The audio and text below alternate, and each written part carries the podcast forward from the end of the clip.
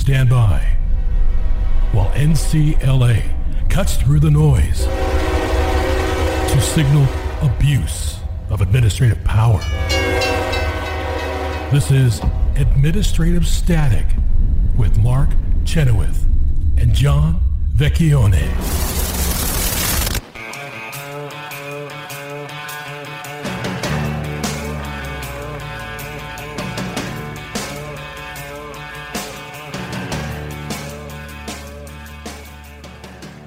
To Administrative Static. This is John Vecchione.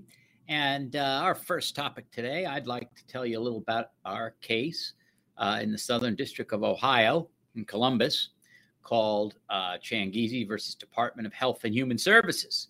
And we've sued DHS and Vivek Murthy, who is the Surgeon General, and Xavier Becerra, who's the Secretary of Health and Human Services, uh, for a topic that's been in the news, which is um, Twitter.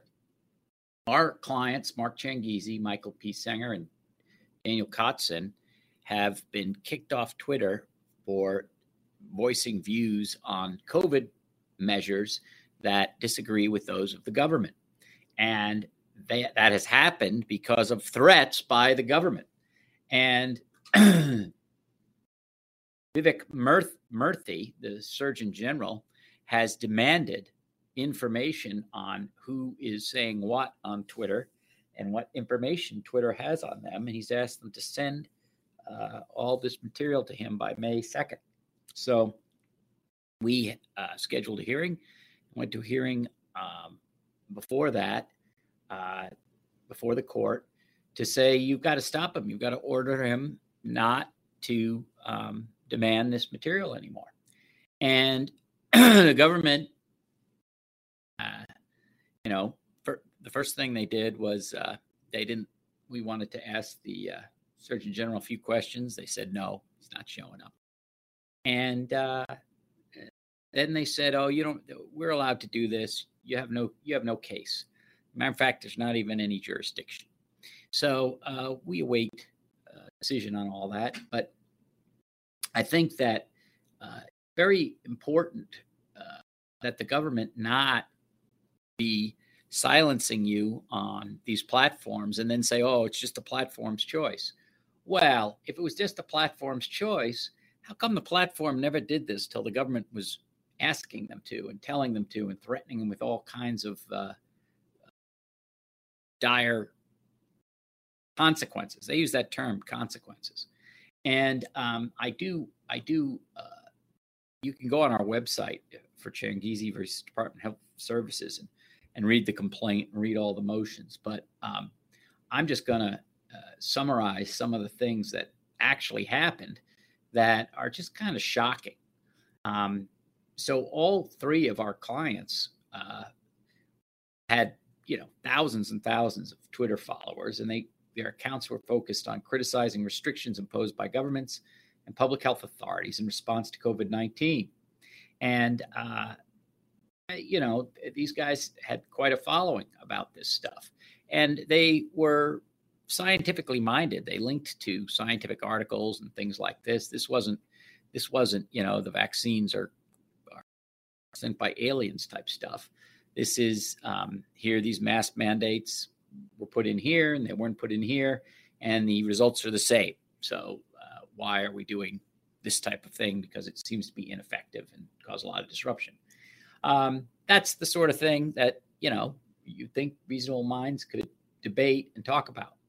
Well, apparently, either uh, reasonable minds can't talk and, and, debate about that, or the defendants, uh, the Surgeon General particularly, are not are not reasonable.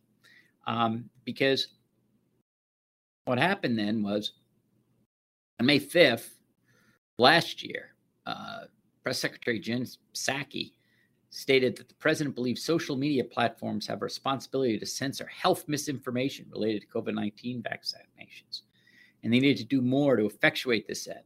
The president believed antitrust efforts were in order. Um, and so obviously they're they're they're what he's saying is uh nice social media platform you got there. Shame if anything were to happen to it. Uh, and so I want the payoff. I want only my view to be available on your platform. And this was followed up by the Surgeon General. Uh, he issued an advisory on the subject. He said, uh, social media platforms, you, you can't have this misinformation on your platforms. And he ordered Twitter and other of uh, such platforms to remove certain posts and ban certain users. And statements made by Murthy, Psaki, and President Joe Biden made clear these were not requests but demands. The administration was contemplating penalties against social media platforms for allowing, quote, misinformation to be disseminated on them. Um, and so, one of the things that's really, uh, I think, sticks in the craw of the clients and is, I think, common in this area is the fact that the things that are labeled misinformation are true, and the things that the government puts on Twitter are false, and yet they're getting kicked off for misinformation. It is Orwellian that you can say that the effect, efficacy of this vaccine is X, and you can be right. All the studies, even the even the um, the pharmaceuticals own test that they put in front of the FDA. You say, here it is. Here's what the efficacy is. Oh, here's the new studies. Here's what the efficacy is. And uh, and and and uh, Moderna or or Pfizer can put that on their website, and and yet if you cite it and the government doesn't like how it comes off, or it's not hundred percent or something, uh, they can they can uh, pressure Twitter to take it away. Um, and so, uh, Mr. Changizi was uh, permanently uh, suspended for comparing the flu, seasonal flu, to, uh, deaths for children to COVID nineteen. And in that area, very few children die of COVID 19, but some do die of seasonal flu. So he was he was not saying that the flu is more deadly than COVID 19. He was saying in this cohort of people, we have more recorded deaths from this this disease than that disease, which is, I believe, true. Um, and and he backs up what it is. So uh, it's it's it's absolutely um, and another thing is, is that the even after Rochelle Walensky said that that uh, the vaccines don't stop transmission, right? They're not they're not sterilizing. Certain vaccines, you take them, um, and they not only prevent the disease in you, as these vaccines uh, uh, build up a resistance, so that if you get the if you get the disease, it's not as bad. But they also sterilize it so you can't pass it on to every, everyone else, which these vaccines do not do. Okay. And the government had an interest, it seems, in saying that these were vaccines that stop transmission. But that's not true. And we know that's not true because I bet you everyone listening to this broadcast knows somebody who was vaccinated and got COVID again. Um, it happened all over the place. I mean, I, I just saw that uh, Kamala Harris came down with COVID. If you don't think she's vaccinated, uh, yeah, there's a bridge in Brooklyn I can sell you. Um, the, the fact is, is that there are good things about the vaccines. Primarily, they really, really seem to um, eliminate uh, or, or, or, vastly reduce the deaths that are associated with COVID 19. Um, but they don't do other things. And you should be able to say that, not only because it's a free country, but because it's true. So what, what we have here is a situation where the Surgeon General did not want true statements out there that uh, that that were you know bad messaging that somebody who's anti-vax would take to uh, urge people not to get the vaccine. I, I, I think I assume that's what's going on here. Um, but the way we do things in this country is you you send out truth to combat it. So if he has good information, he could go out there and talk about it. I see Fauci on the TV all the time, and and uh, you can find websites, uh, probably not on Twitter, that'll that'll tell you what uh, what Fauci uh, has said that hasn't been true as well, and that's allowed as well. And you know what? Some things will appear to be true when you say them, and then there's new scientific evidence, and guess what? It's not true anymore. Do you delete the record of what people believed then and and particularly the links to why they believed it? That's how we grow in knowledge. You you take a look and you say, "Hey, look, I changed my mind because this study was flawed and this other study looks better to me." there's nothing wrong with that. And and if you have a platform where people are supposed to be communicating and spreading ideas, and that's the whole model you have, the government shouldn't be interfering to end that ability for you to do that. And so that's what this case is about because we did not sue Twitter, we did not sue Facebook, we didn't sue any of these companies because I know that there's a lot of people out there who suspect all these uh, platforms just want to um, uh, follow the party line of the administration. But really, uh, what they want to do is make money, and they have a, a strategy for doing that. And the strategy is not throw everybody off my platform that the government's thrown off. It's get as many people on my platform as I can, maximize eyeballs. That's how they do this. So, and and the proof in the pudding is is that when the government was not asking them to take this stuff down, they weren't taking this stuff down. So they're not doing it of their own volition. This is not because uh, I don't know who that I, I I don't know who the well I guess the current head of Twitter I do know, but but prior to uh, Elon's taking it over, Elon Musk, um, the the guy all the time they just called him Jack, uh, and and Jack uh, is was the head of of Twitter, and people said, oh, he wants to do this, he wants to do that, but that guy was hauled in front of uh, Congress like many many times. So who the heck really knows what he wants to wanted to do? But I, it is it is one thing for Congress to ask questions uh, and then having to pass laws and do the rest of it. It's another thing for the executive branch and the administrative agencies saying what they're going to do to you with laws that are already passed that they're going to hurt you with. And that's what's going on here. They are, uh, we're asking the court to enjoin them and stop them from doing this and from and from putting uh, unnatural pressure on these on these groups, particularly Twitter, um, because they're changing they're changing our talk about a very important subject and the government's not supposed to throw one side off. So we'll let you know what happens. We'll be right back.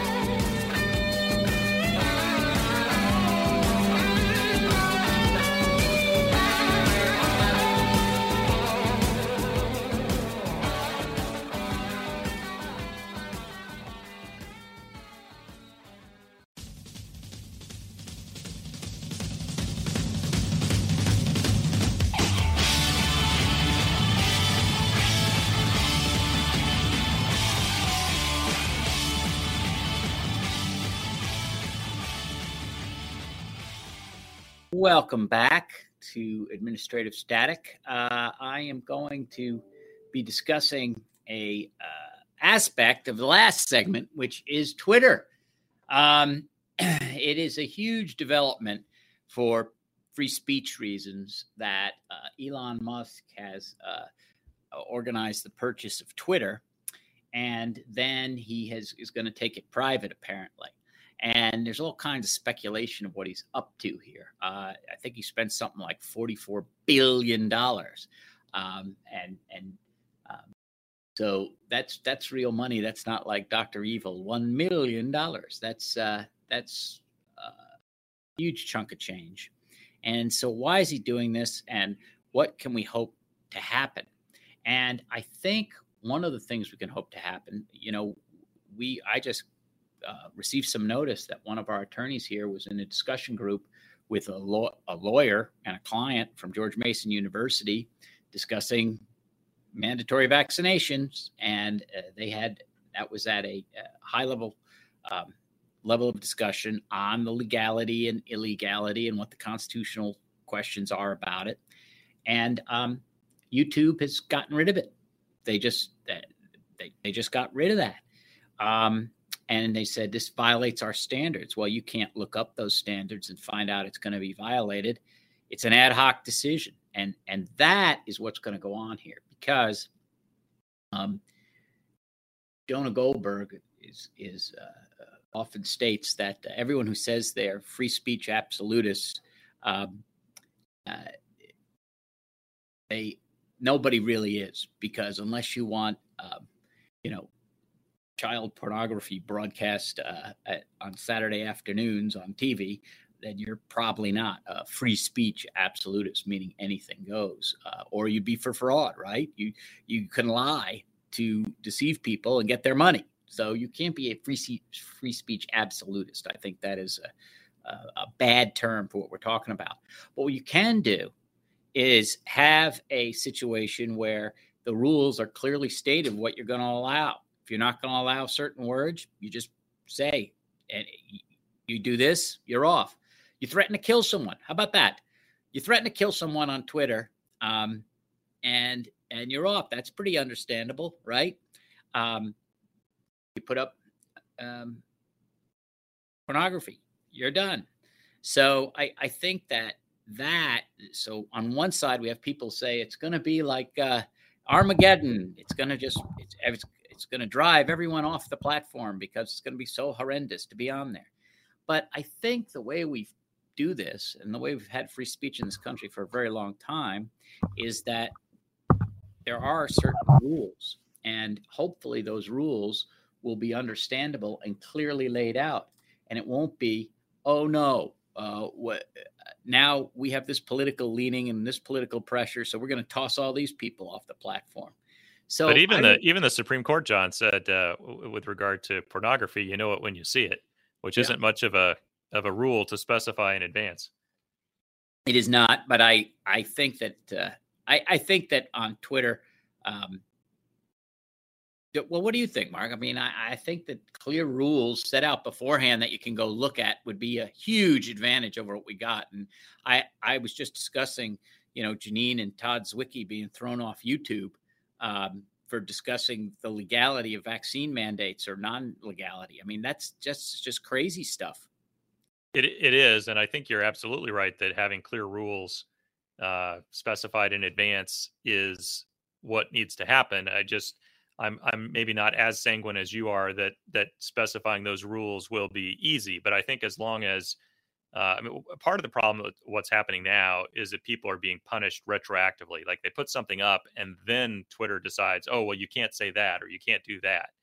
Uh, and I think that that having rules specified in advance will be very helpful, and I think just allowing a lot more latitude generally, which sounds like where the new ownership wants to take it is is also going to uh, mean that there are fewer fewer battles, but there will still be battles at the margins. I presume that's true. I think the other thing is that I think there'll be a person who you can point to who kept it off, and I also think that not, lifetime, not a black box. Yeah, not about exactly. I yeah. also think that uh, they will hopefully um, they won't have lifetime bans. I mean, you know, I mean, it's pretty you can kill a person in this country and you get out of jail in 15 years. I, I, don't think you should have a lifetime ban for twitter for just about anything you can do. So um, I, I did see that elon musk said he wasn't for those so we will see what happens though. Um, well and of course uh, it, it has huge significance because depending on who comes back to the platform uh, even a especially an ex-president who's been um, kind of quiet since uh, since he's been off Twitter and, and, says he's not coming back. Oh, he does, huh? Well, because he wants to keep Truth Social uh, afloat, so I think he feels an obligation uh, to to the platform that he's put his his imprimatur on. Uh, but but that hasn't really gotten up and running yet. I think that I think they had a window. I think it's going to be tough for them now that Twitter's under new management for for Truth Social to uh to get much momentum. We'll see. Maybe maybe his his uh I guess you wouldn't call them tweets if they're on a different network, but maybe they're truths. I guess he wants them called truths. I think that's probably the, exactly that's probably the, the, theory behind that, right? Um, right. still, still stealing a march, as you will, on whatever comes up there. That's a truth. Yes. Um, Anyway, so well, it reminds me of Stephen Colbert's truthiness. Exactly. Back, back when he used to have a good show. Exactly, exactly. Um, so I, I, do think though that uh, we're going to now see all these all these uh, social plat- media platforms seem to go in the in the direction. I'm re- I'm I'm, I'm reminded of Robert Conquest's second law. I think it is that any organization that isn't avowedly right wing becomes left wing over time. And all the social media, that is what happened. They were throwing off uh, things that the, uh, uh, the the the uh, top liberals didn't want on it.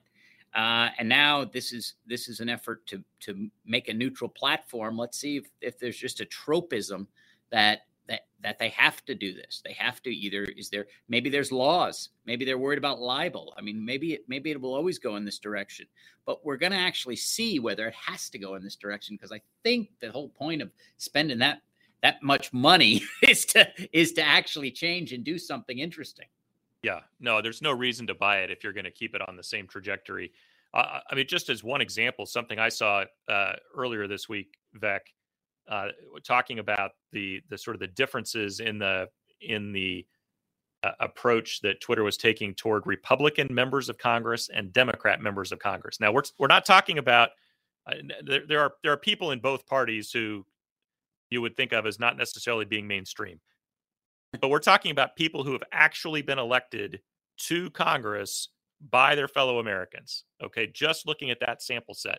And and I forget now whether it was 53 or 54, but the ratio was something like 53 to 1 in terms of Twitter disciplining the tweets of Republican congressmen versus disciplining the tweets of Democrat congressmen.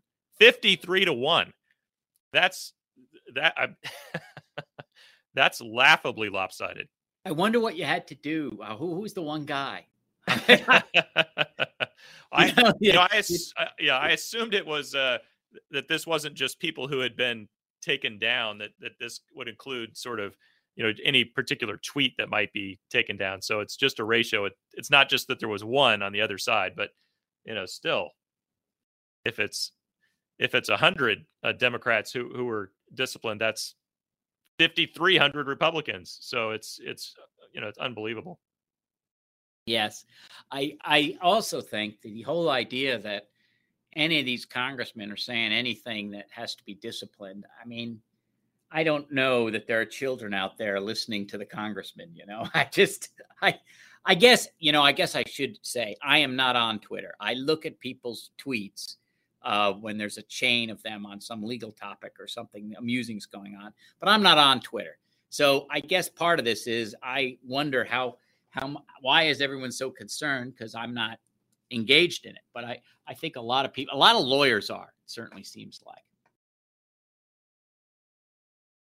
Um, I don't, you know, I don't know uh, what the um, what the outcome's going to be. I do know that certainly reporters and lawyers who talk a lot and go on radio like us uh, are are very excited about this whole matter and what's going to happen.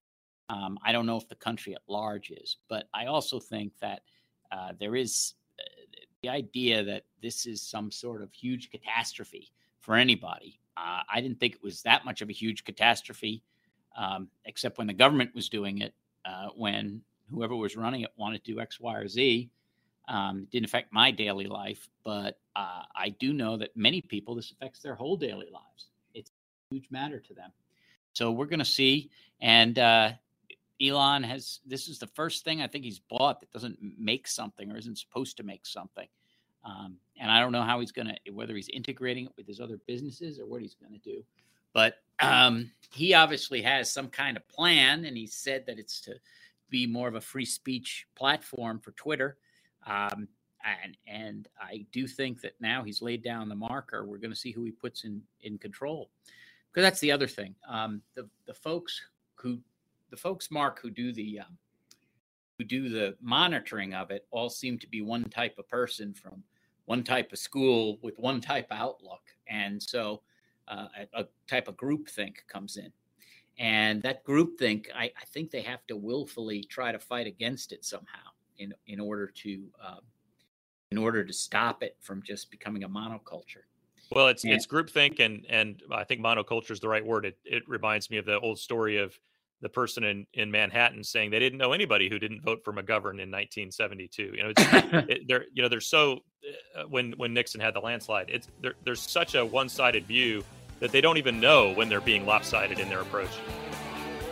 Yep.